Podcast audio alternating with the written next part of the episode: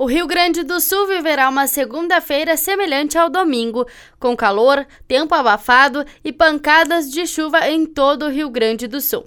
Especialmente no começo do dia, o sol aparece com nuvens, o que deixará o dia tórrido em muitas cidades até o período da tarde. De acordo com a Metsu Meteorologia, o calor, aliado ao ar quente, volta a gerar áreas de instabilidade na maior parte do estado da tarde para a noite. A chuva novamente será irregular e atingirá pontos isolados, junto de temporais localizados que podem causar vendavais com potencial de danos e granizo.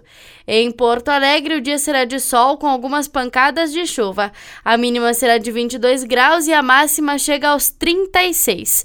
Já na Serra Gaúcha, a chuva também aparece, com temperaturas variando entre 18 e 30 graus. Da central de conteúdo do Grupo RS com o repórter Paula Bruneto.